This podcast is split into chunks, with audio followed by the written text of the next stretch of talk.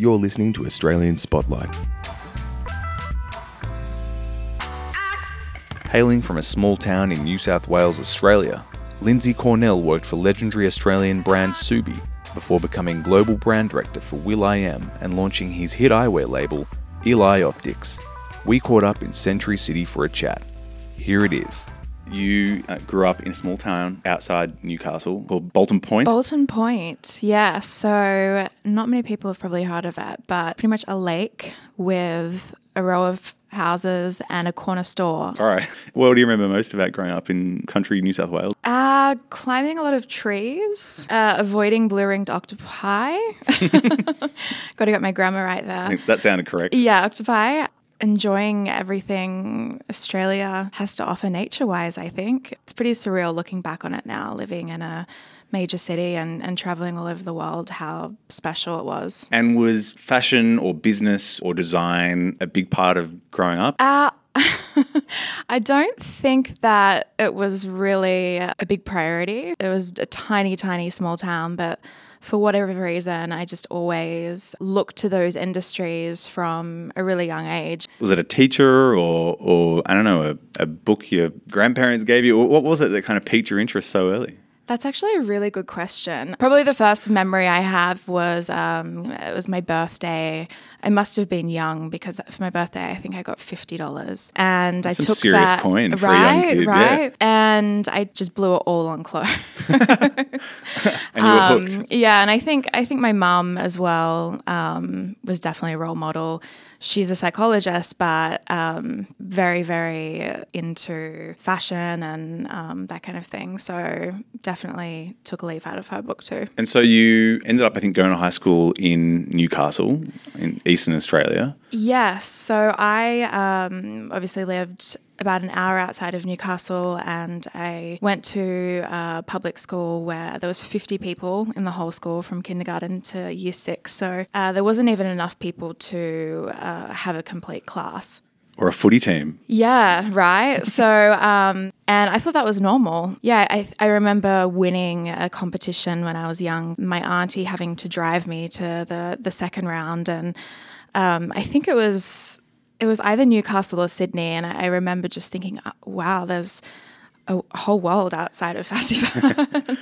At 12, I got a scholarship to pay for my tuition to start going to Newcastle Grammar. So, Cool. yeah, I started catching the train by myself at 12, kind of for an hour every day um, to get to the big smoke. So Yeah. adventurous spirit pretty early on. Is that why it sounds like you kind of um, were keen to go farther afield and you ended up, um, I think, enrolling at a great Australian university called University of Technology, Sydney? Yes, I loved um, creative writing and um, visual arts, art theory, um, combined with fashion and branding and communications. I knew that UTS was really a leading university in that area. So at 18, off I went. So 18, uh, moving to the big smoke on. Big, your big own. smoke. Yeah. So Newcastle's big smoke. Sydney's double Huge big smoke. All right. and, and like that must have been a massive adventure. Yeah. And so I read it might have been your first year or your second year at uni. You sent a cold email to the other end of the world, which may well have kind of changed the course of, of your career and, and your life. Tell me about that. Um, I was working in Sydney at a company called Incu. So it was a, a chain of um, retail stores, high end. Um, and with my job there, I was working with the communications director. We um, did a pop up for a store founded in New York called Opening Ceremony. Okay. And they were pretty groundbreaking at the time. It was like early 2000s and they were first ones to ever really do something called a collaboration which you kind of laugh at now because it's like It's almost passe. yeah it's it, well, beyond passe so they were they were honestly like it was groundbreaking and um yeah, I reached out to the company that represented opening ceremony, found their email online, and just said that I loved everything they were doing. And yeah, didn't really have any expectations. And then based on that, kind of formed a relationship with some of their staff, and they became good friends. And then later on in my life, that led to other opportunities. So yeah, looking back now, I don't know, pretty ballsy. From that one cold call email, meeting folks in New York, sort of um, cutting your teeth, and ending up meeting your current boss, who is will.i.am. Sounds like a great romance story. I wish that my like personal life was this like serendipitous, you we know? don't have to get into that. Was there something, a lesson at your time at UTS that you think prepared you to be thrown in the deep end like that? Um, No. I mean, I look back in at UTS, I was like, oh, colonialism and modernity, probably didn't need to study that. but, you know, no, I think um, going to UTS and, and having that tertiary education, it just, it makes you more worldly and it, it, it's a funny thing. Sometimes it's not so much the knowledge, but just being uh, delivering stuff on time. And no, learning, no, just more kind of aware of the world, Yeah, right? yeah. So, and and so my degree was, I think, a bachelor of arts in public communication. But I remember as we were delivering uh, final papers and, and doing exams, Twitter was just invented or, or coming out, and like, okay, forget everything we just taught you. Um, you Learn know, Twitter. now it's two way communication, and so coming at it from like more of a a global, um, this is how the world's working Yeah. kind of approach. I mean that that I mean it's it was essential Mm. in terms of everything I've done. And you did a stint at um, Ksubi as well, I which did. is you know, great Australian. I'm brand. tired, like talking about. But did that? I mean, um, did, was there a lesson you pulled from that experience? I mean, that's a pretty amazing sort of job so soon out of uni to be um, Yeah. working for them. I think that the main, um, the common thread between the two is I really kind of hate this word at the moment, but Ksubi and Will, like they're both disruptors, you know. Yeah. So everybody's throwing that word around now. Everyone's a disruptor. Every Yeah. entrepreneur is disrupting every industry. But at the time, like Dan Single and George Gorrow were disruptors. Yeah.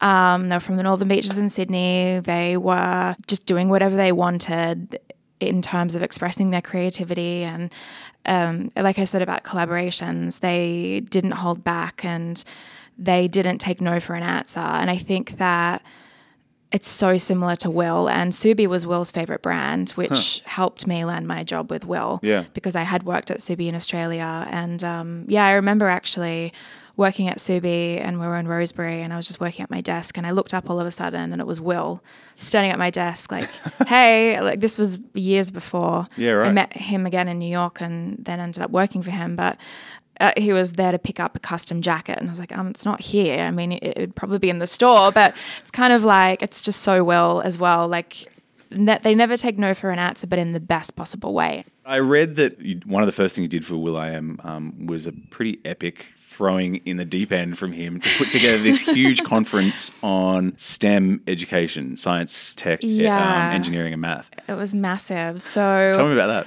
I yeah, so I met Will through George Gorrow, who's the founder of Ksubi, and his COO uh, kind of got to know me and and my background, and he mentioned to me, oh, if you'd ever consider moving to Los Angeles, we'd always have a job for you, and I kind of thought he was joking and was so left of field, and I, I had no expectations of moving at that point or anything like that.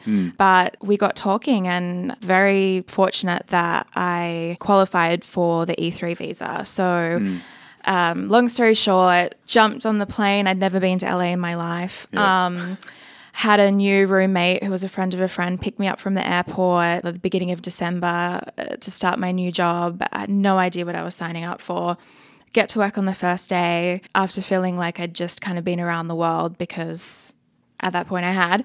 and um, they said, okay, so you're first, you're now the project manager for Will's nonprofit, I'm Angel Foundation, and your first job is to organize uh, his annual fundraising event, which comprises of a full day conference and an after party uh, in six weeks' time. Oh my and goodness.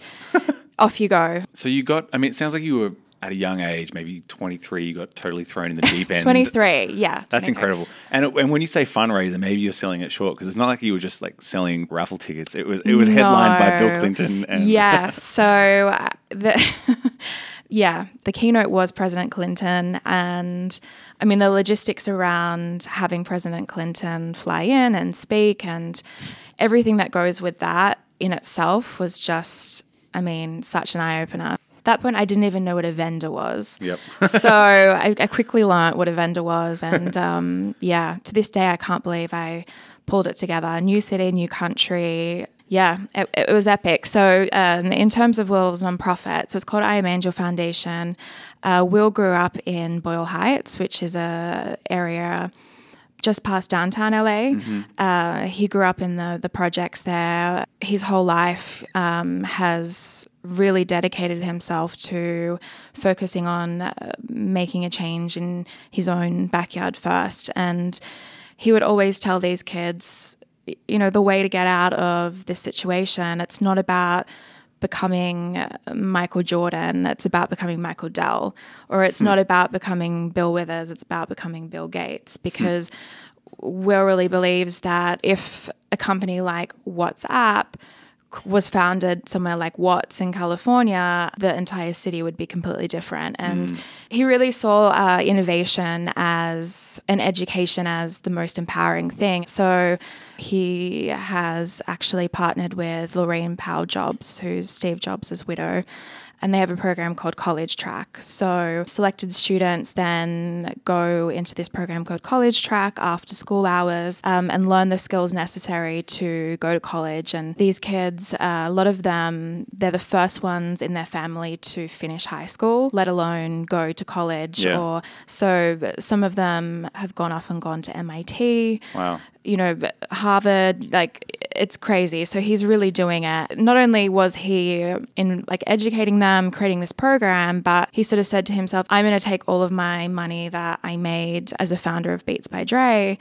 and put that back into my own tech startup and show them that I'm doing it too. So yeah that kind of then led to the next chapter of my career, which was working on his uh, tech startup, IM Plus. And the two are very um, intertwined. I mean, his mm. advocacy for STEM education, I mean, technically it's STEAM, so including the A for arts. Okay. Because, you know, you kind of look at the need for creativity as well. Well, you obviously um, impressed Will at the, the fundraising conference because, as you mentioned, you moved into his startup and you became his sort of global brand director. what was the next project? After I Am Angel, uh, Will really started taking I Am Plus seriously. I mean, um, he started building a bigger team and it went from in- India. Uh, Bangalore, Singapore, um, to having a full blown team in Los Angeles and now Tel Aviv and New York. And wow. um, he could tell that I had a grasp on culture uh, mm-hmm. and also style and, and kind of how brands move in the world and my experience with Ksubi. And he was very instrumental in Beats becoming what it is yeah. today. And he sort of pulled me aside and said, in his will way, you know, I just I, I need you to be more involved in IM Plus and just making sure, you know, we, we we have the product and music videos and I knew what he meant. He wanted me to yeah, be a brand manager and really yeah. bring that culture to the brand um, hmm. the way that Beats did. Yeah. Because without culture, tech brands, I mean, there are some that serve their purpose and don't need to be in popular culture. But for his vision, he wanted something that really was at the intersection of fashion and technology. Hmm. So the next project was working with him on his uh, I am Plus startup, and yeah, I mean, he, uh, like I said, doesn't take no for an answer. It's, it amazes me. I mean, he took a meeting with uh, Francois Henri Pinault, who, for people who don't know, he is the CEO of um, Kering Group, mm. which is one of the biggest luxury houses in the world. So they have like Saint Laurent, Gucci, Balenciaga, Stella McCartney, mm. Puma. Um, and he sat down with him and said, look, this is what's going to happen. It's not well this is this is what is happening. You know, fashion and technology aren't just two completely separate worlds anymore. Yeah. They're colliding and you better get ahead of it because otherwise you're just going to be left behind in the dust. So, uh, based on that conversation, one of the first projects I worked on was uh, doing a custom wearable device uh, for Gucci mm. uh, with their new creative director at their runway show. So that was pretty cool. And then you went on to you know play a key role in creating the eyewear line, ill.i Optics, right? Yeah. So again, while all of this was happening, George Gorrow resurfaced. and Good guy to know this, yeah, George. yeah, George. We love George.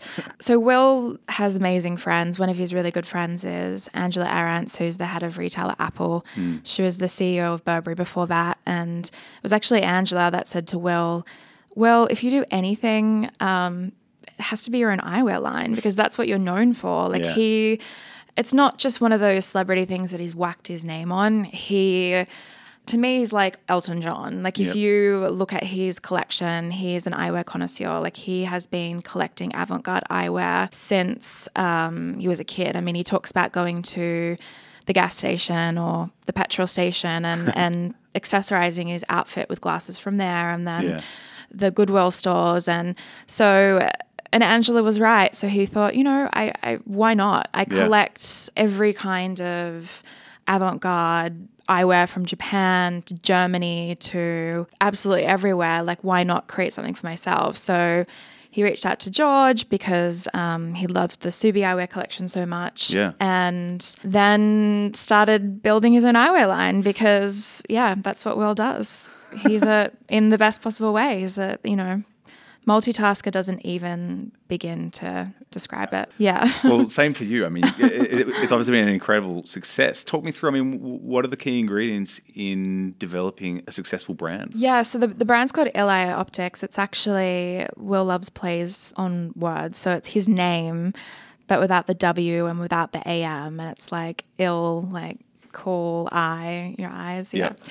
um, so I think that even if you're a startup or you're not a startup, um, you need to be able to behave like one. So the eyewear obviously is a startup, but for a lot of other businesses, I mean, you see especially now, um, companies just not being able to react quick enough, or there's just so much red tape, or um, old guard, new guard, corporate structure, whatever it is, doing things the way they've always done it.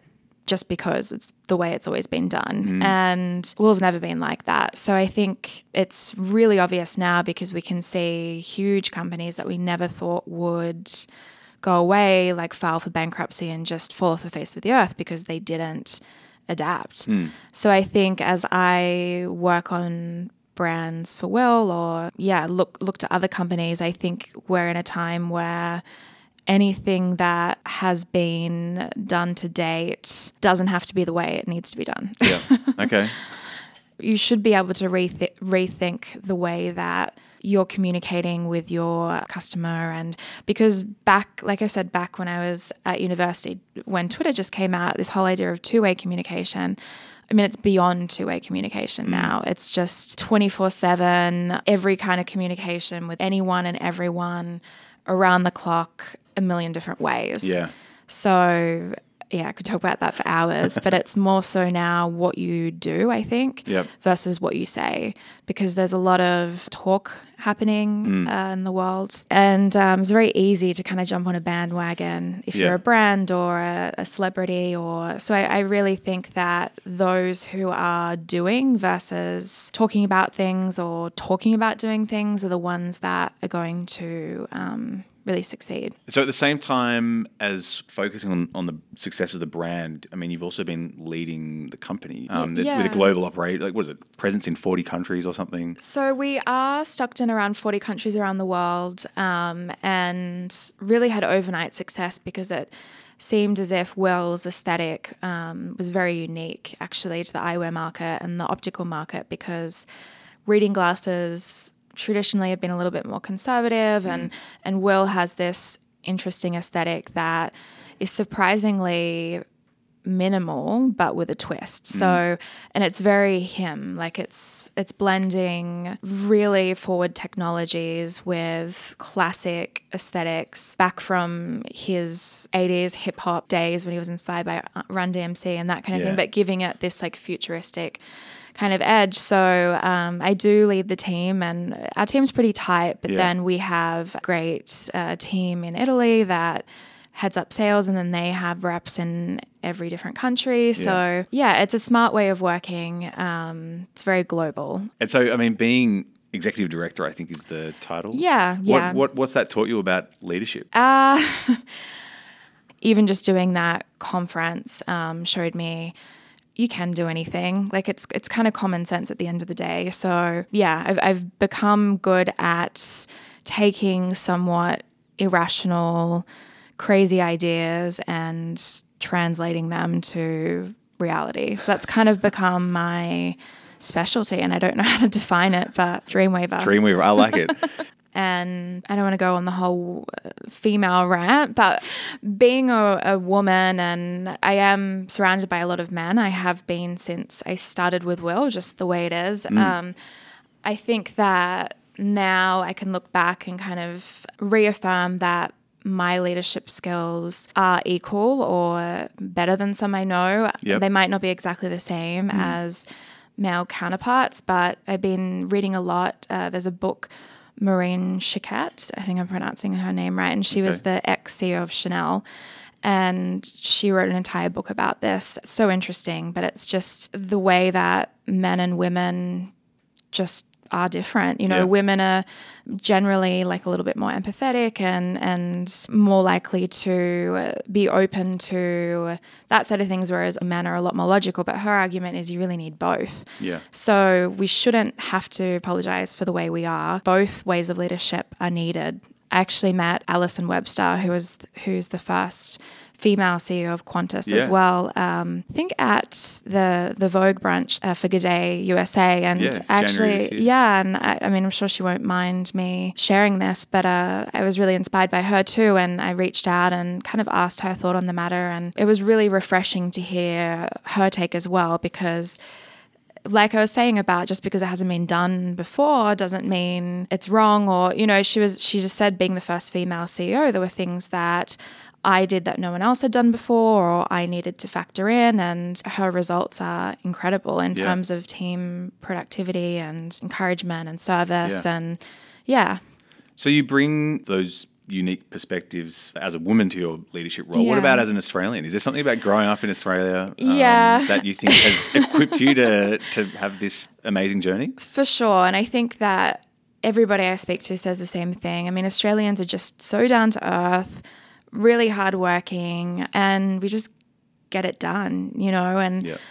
th- I think there's definitely traits that I had to learn. Like Australians, I think, can be possibly too humble to a fault. Yep. um, where I kind of was a bit uncomfortable at first um, telling people what I did or embracing my talents or successes sure. because you, I don't know what it is. I think we're just I don't know if it's tall poppy syndrome, but it's just we're we're a bit more humble, and I think that it goes both ways. Like they, we are just very upfront, um, which is great. I think mm. honesty, transparency is so important, um, and being down to earth for sure. Yeah. So in your twenties, you went from a student in Sydney um, very quickly. You've gone to you know being a worldwide business leader with will.i.am. Where do you want to go in your thirties? That sounds really fancy, actually. Uh, well, I just turned 30 last month. Congratulations. So uh, I'll come back to you on that. uh, thank you. So, you've been so generous with your time. Thank I can't wait to me. see what comes next. Thanks for the chat. Thank you. Please do leave us a review, subscribe, and follow the Australian Consulate General Los Angeles on Facebook and Twitter. Thanks for listening.